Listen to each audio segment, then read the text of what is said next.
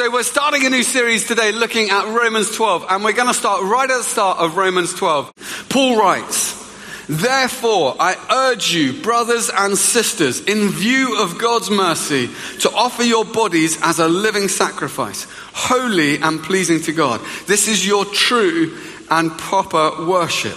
Do not conform to the pattern of this world, but be transformed by the renewing of your mind.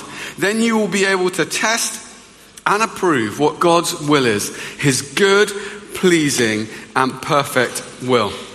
I want to talk today about the power of sacrifice. The power of sacrifice. There's something remarkable about sacrifice. And I don't know about you, but I'm often captivated by it, particularly when you see it worked out in extreme situations, whether it's in war or in a, a, a kind of natural disaster, when people lay their lives on the line for others. I'm captivated by it when it's far off, but if I'm honest, when it's much closer to home, I can find it quite difficult. So I love the idea that if I was ever in a war, I'd be one of the heroes, you know, laying my life down for my fellow soldiers.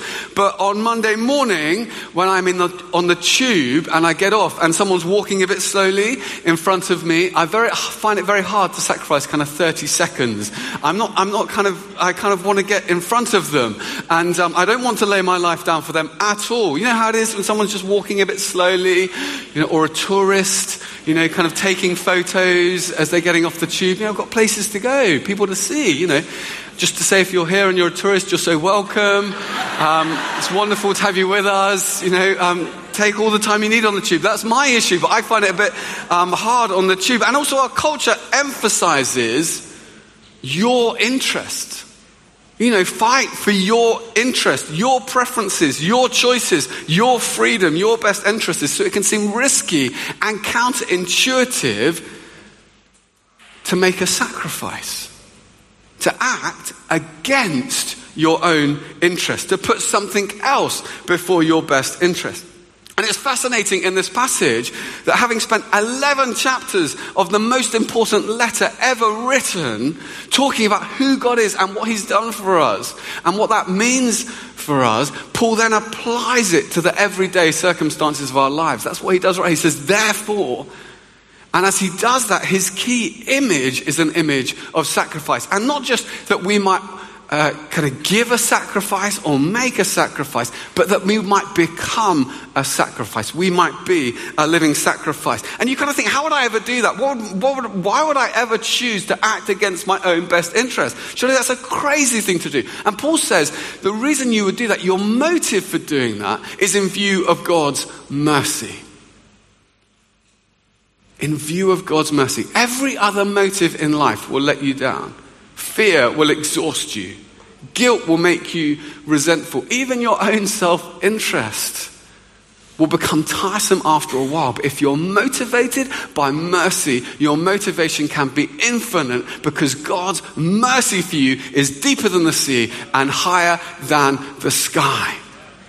God loves you. He's demonstrated his kindness and his mercy to you supremely on the cross giving Jesus for you, Jesus' blood shed for you on the cross so that you might know God as a much loved son, a much loved daughter of God. He's shown his mercy to you. But the word Paul actually uses here is plural. It's like his mercies in view of God's mercies to you. And there are a million ways that God has shown his mercy to you. And they're quite easy to forget sometimes. I find them quite easy to forget sometimes.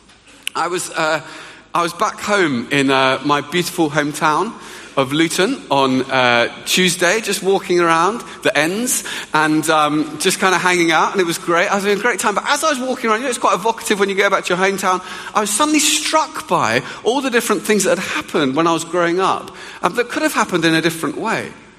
Like where I might have been but for God's mercy.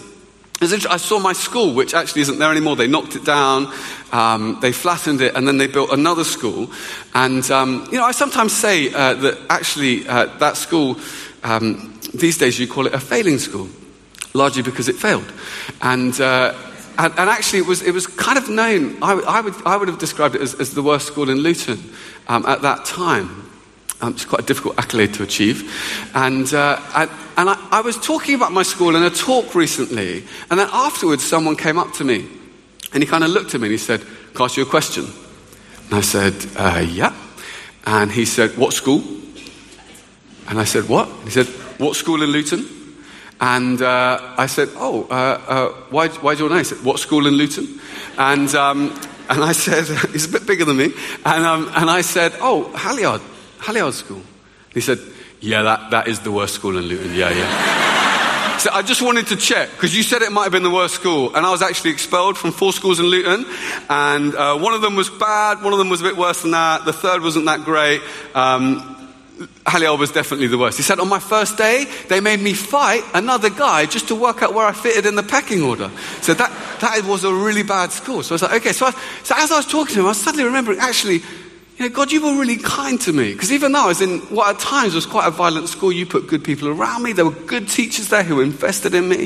And then I was walked past the school, I suddenly saw my church, and I looked at my church, and the church I, the, of all the places we could have lived, we lived within walking distance of a church that wanted to see people come to know Jesus and was passionate about reaching out to young people. Saying, God, you've shown your mercy in so many different ways. And it's so important, you know, to remember God's mercy to us shown on the cross, but also to remember his mercy shown in a thousand different ways through your life. So Paul says, in view of God's mercy, having that in view, having that in your line of sight, what does he ask us to do? He says to offer yourselves. Paul writes, offer your bodies as a living sacrifice, holy and pleasing to God. This is your true and proper worship. I don't know about you, but the, word sacrifice can seem a bit ancient. It can seem a bit old school. But when Paul wrote this letter, almost everyone he was writing to would have seen, would have witnessed a proper sacrifice in a temple. You know, an animal killed and offered to God. And Paul isn't kind of encouraging us to do that. In fact, he says we should, don't need to do that anymore because Jesus is our one perfect, sufficient sacrifice. But he is drawing on the imagery of what was a thank offering sacrifice, where people would take something of really high value in their lives, like a perfect uh, livestock, a cow or something like that, and they would take it and they would offer it over to God, set it apart for God as a way of showing everything I have is yours. All I've got in my life, you've given to me, and I want to show you that I'm giving it back to you. So I'm handing this over to you. And I was thinking, you know, it doesn't feel like it's very London 2018 to talk about sacrifice. I was thinking, how could I demonstrate this to you? And, um, you know, I could have brought a cow, but it would have been messy. I'm wearing a white shirt, you know, and I'd probably got sacked. And on balance, I quite like my job. Um, so how else could I do it? And actually, um, has anyone got a phone? Anyone mind just giving me a... Oh, Sam, thanks so much. Oh, iPhone 7 Plus. And, um, and uh, I, I mean, it's interesting actually because Sam, this is Sam's phone, and he, um, you know, he's handed it over to someone who actually happens to be a priest. And um, so if we were um, in the Old Testament, then what the priest would do would he'd take the high value item and he'd put it on the altar, and eventually it would be consumed by fire. And um, a bit nervous there, Sam. And um, obviously, I'm not going to do that. It would be very dangerous to set fire to something on a wooden table. Um, but I was thinking what I could do is hit it with a hammer. Um, so, um, so what I'll do, I'll just, just for safekeeping, make sure there's enough of it left to hand back to Sam. Just, and so what you'd be doing, every, as you kind of offer this thing over, remarkably durable actually, you know. Um, as you offer this thing over, oh, that's not good. Oh, um, you'd be saying, this thing doesn't have a hold on me. I mean, it looks, actually, I'm doing Sam a favor. You know, I'm saying, this thing doesn't have a hold on me. I'm offering it over as a way of saying, actually, what matters most is God. And this thing, it, might be very valuable, it might be important in my life, but I'm not going to let it get a hold of my heart. Um, oh, thanks so much, Sam. Do you like it back? It's like a nice piece of modern art. Um, there you go. Round of applause for Sam. Now, obviously, when you offer thing, when you offer your life over to God, He doesn't hit you with a hammer. That's really important to get across. God loves you. He wants the best for you. But Paul uses this imagery of sacrifice to try and stir us up to see what's possible.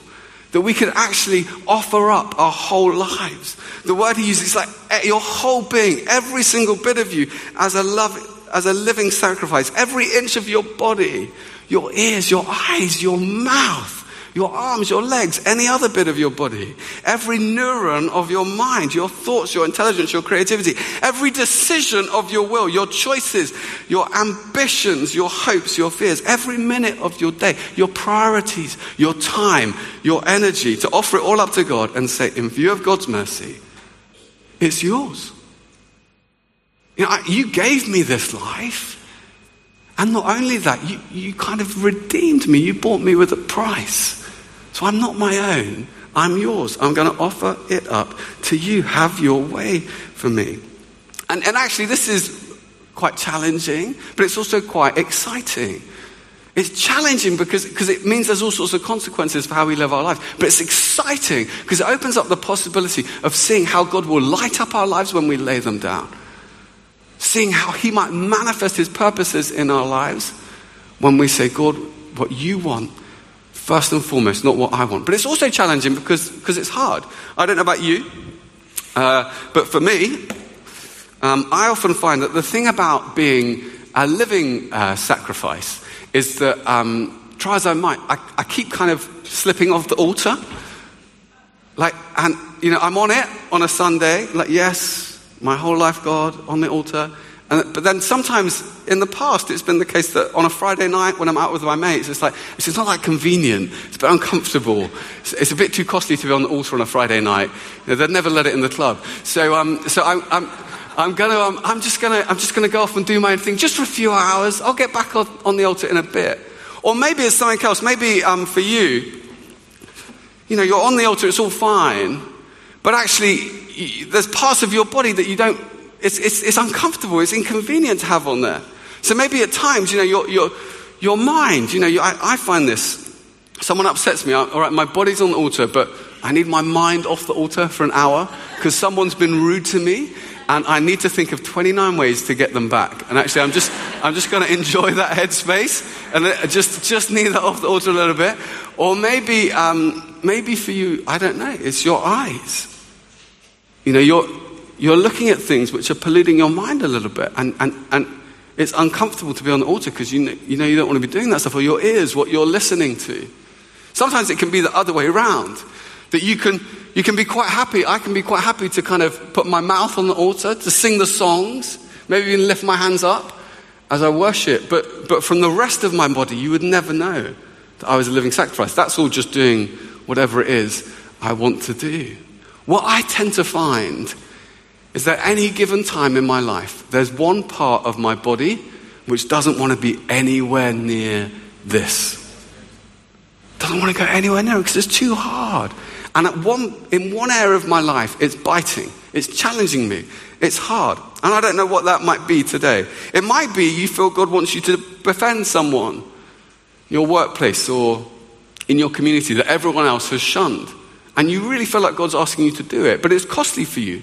And so, you know, you don't really want to walk across the room, you know, and kind of, you know, your feet are kind of resisting it to say hi to them, to draw them into community. That might be where it's biting. You know, it might be that um, you feel called to speak out on behalf of someone in your workplace who suffered an injustice. But even as you start to use your voice, you can feel it stick in your throat. Like, is this going to be too costly? I know it's what I should be doing, you know, speak out on behalf of the, all the oppressed it's a bit costly at the moment. It might be um, actually, it's your heart. You know, you're reluctant to put your heart on the altar, to lay that down. You know, maybe it's your heart. You, you, you've been dating someone who you know deep down is no good for you or your faith. You know, or maybe you need to start dating people in a way that kind of respects and honors their God given value and identity. It's something with your heart. Maybe even for you, you know, being on the altar might mean committing to someone that you've slightly been messing around. You know, maybe the thing that most needs to get on the altar at the moment for you is your hands. You know, maybe you need to put a ring on a finger. Just saying. Just let that hang a little bit in the air. Just a few kind of elbows moving to the left and right. Um, I don't know if that's you. I'm not saying you can't say the pastor said that. You have to. But I'm just, I'm just saying you need to think about it. Maybe you need to encourage a friend. Maybe you need to challenge a friend. Maybe for you, you're single. And you're starting to think you might be single for a long time. And for you, it's about saying, actually, how does my whole body in this, in this place of singleness, how do I honor you? How do I glorify you as you've made me in this time? What does that look like? I really want to think about that at this time. Maybe it's yeah, encouraging a friend. Maybe it's challenging a friend. Maybe it's prioritizing something you've been neglecting, laying down an ambition that was all about you and picking up an ambition which is about God. Maybe God's asking you to forgive someone and you pray, God, would you, would you help me to do this, even though it terrifies me and it just makes my stomach go icy cold and it sticks in my throat? I don't know what it is for you, but there will be something right now that will be costly, uncomfortable, inconvenient. And the question is, will you get up here? In Paul's metaphor, that's what he's asking us to do. And it seems hard, but let me tell you, there's no more joyful place than being a living sacrifice. That's what I found. These things have been hard when I've wrestled with them, but when I'm up here, actually, the, the, bits of me that were screaming, saying, Don't go anywhere near that, suddenly I feel more alive than ever before. I feel more joyful than ever before. I feel I have more purpose than ever before. I feel more peace than ever before. It's like I was so worried about acting against my own interest, but when I do it, I realize that there's one who is looking out for my interest even when I lay it down, who loves me like a father, who is for me and not against me, and wants good things for my lives. And as I lay down my interest, he can pick up my interest and he can do more through me than I could ever ask or imagine.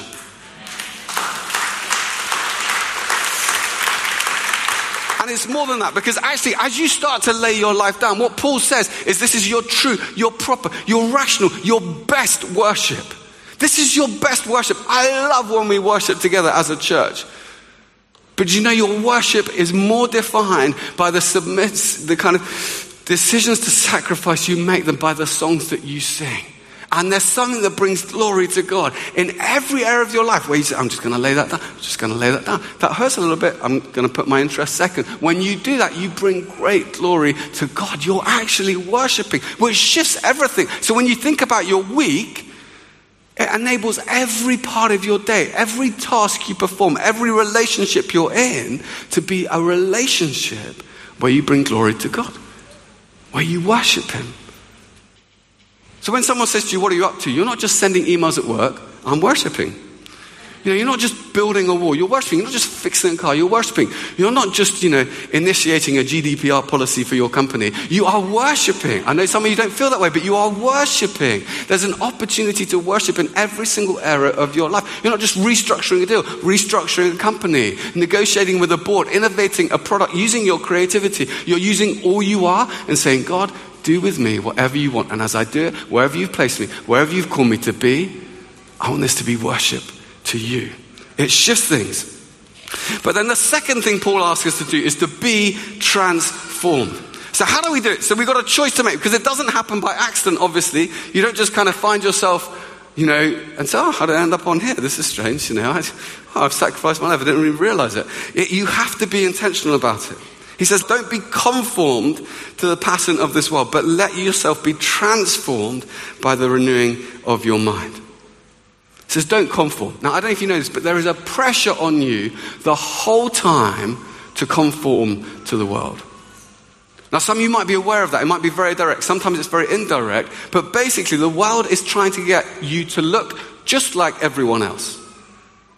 You'd be conformed. And the weird thing about it is, is that the way it's sold to you, the way, the slight subtle pressure you get, is that if you do this, if you just conform to everyone else, then you will find freedom and joy. But actually, all the world is offering is conformity, boring conformity. You know, you are made unique, unique set of skills, unique set of experiences, unique set of giftings. But the world just wants to squeeze you into its mold and churn you out just like everyone else.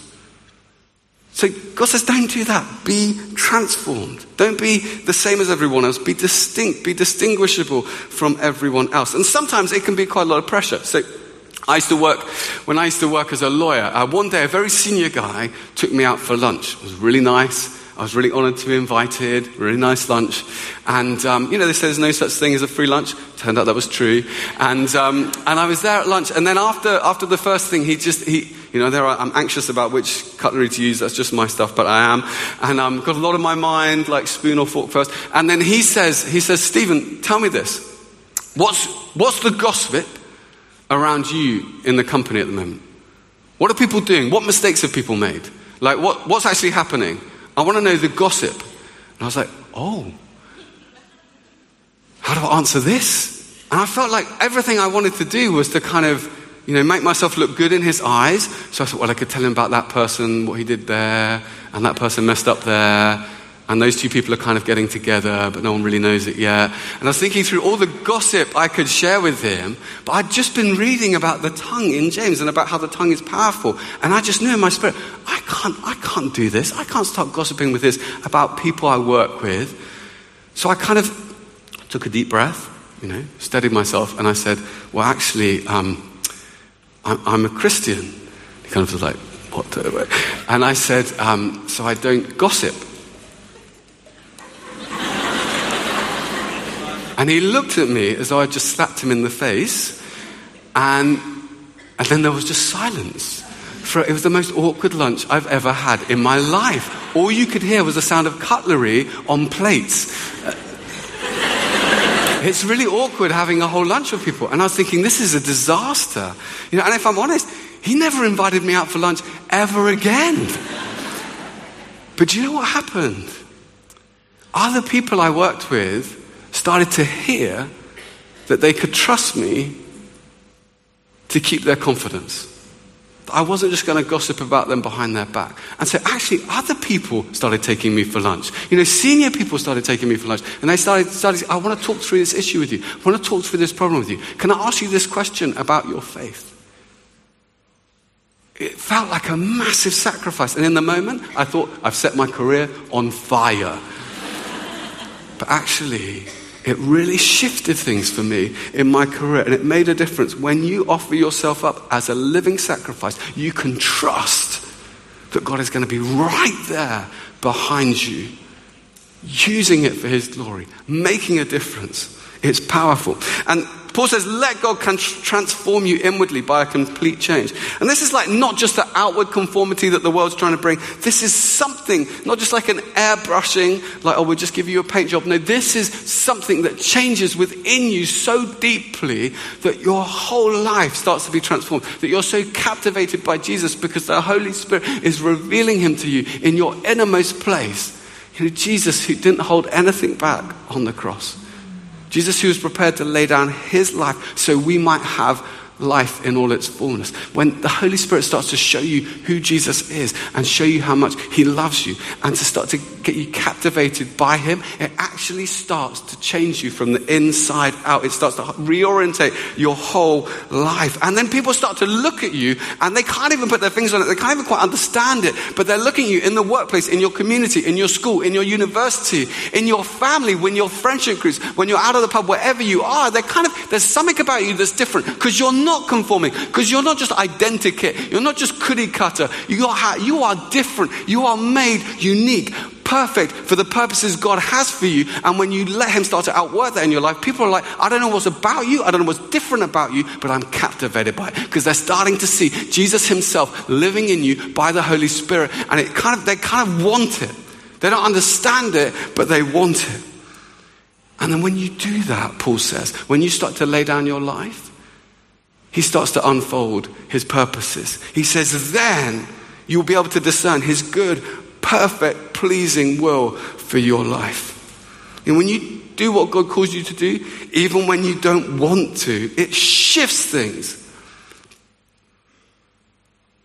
Sometimes the purpose you need is right on the other side of the obedience you resist. It's there. He wants to unfold it to you, He wants to give you the guidance you're seeking. A number of years ago, I worked for a different organization, and one of my bosses um, was, a, you know, I look back now, he's actually one of the best bosses I ever had. Brilliant guy, really talented, hugely experienced. And um, by the time I was a bit younger, and uh, I basically been working a couple of years, I thought I knew pretty much everything, about how everything should be run, about how we should do things. And um, so I was starting to kind of bash against this other guy a little bit. Even though he was my boss, I was finding it frustrating. And, you know, I, I, I didn't quite like the way um, he was treating me. I was kind of kicking against it. You know, it was all my issues, but I was just kind of kicking against it. Like, why has it got to be this way? Why, why, why is this got to happen? I felt a bit underappreciated. I felt like my, you know, really insightful opinions were not quite having the impact they should have. You know, my two years experience was being undervalued, and his 30 years experience was having too much impact on the situation. And, um, as the months went on, I got more and more frustrated by this until eventually we had this conversation. I just thought, it's just a kind of a passing conversation. I got really frustrated by it and I was like, oh, I'm done. I am done. Now, I could be a lot of places doing a lot of things. Do I really want to waste my time here? You know, with this person who doesn't really appreciate me. I'm gone. I'm going to check out. So I kind of made a decision in my mind. That's it. Game over. I'm off. You know, their loss. Sure no one else has ever said that to anyone. Um, and as I walked away, you know, thinking I'll do it tomorrow, tomorrow's the day, um, it's one of the rare times in life I felt God whisper something to me actually. And I just had this sense that God said, uh, Stephen, do, do you want your life to be about your preferences or my purposes? You know, you can go off and do anything, but you're not interested in what I might want to do through you here. Are you happy to give up that quickly without knowing what purposes I might have for your presence in this place? And it, it kind of made me take a step back. It, it kind of took my breath away. And I suddenly realized, oh, I've been seeing this all wrong. You know, I, I'm not prepared just for a short period of time to be in a place which is slightly uncomfortable or inconvenient for me. I'm not prepared to take that hit. I'm not prepared to act against my own interest and wait and see how God might unfold his purposes in that place. And you know what? I took the decision. I thought, okay, right, I'm in there. I don't understand it.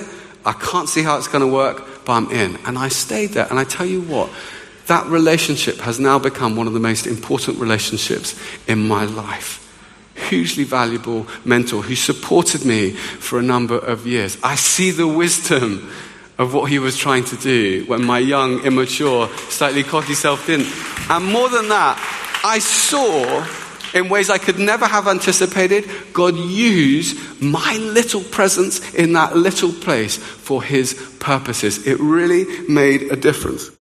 If you hear one thing today, God's purposes for your life are good, they are pleasing, and they are perfect. They're good, not bad. You can trust Him. They are pleasing. When you discover them, they will please you, and they are perfect. You cannot improve on God's purpose for your life. If you had all the power, all the money, all the connections in the world, and you spent a year thinking up what you think your purpose of your life should be, God's purposes would be a thousand times better than that. They are good, perfect, and pleasing. He wants what's best for you, what God wants for your life. It's so far better than anything you could imagine on your own.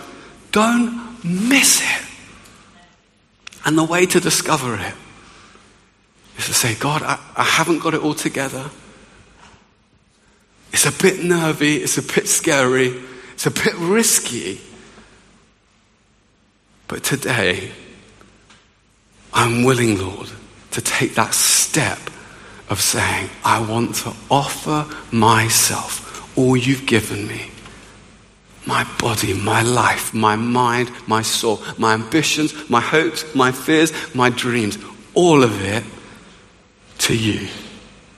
And say, God, do with me what you will. And if we did that together, just think about the impact that hundreds and thousands of living sacrifices going right across this city could make on the, on the people in our city. Think about the example that would be to people. Think about the way that workplaces and schools and universities would be transformed by people who say, not my interests first, but God's purposes first. Not my preferences, though I might not want to do a lot of things, but God, what you want to do in this moment. That's what I'm fixed on. That's what I most desire. That's what I most want to see. And if we did that, then we would see, we would be able to taste and see that God's purposes are good, they are pleasing, and they are perfect in your life, in my life, and in our life together as a church and for this city.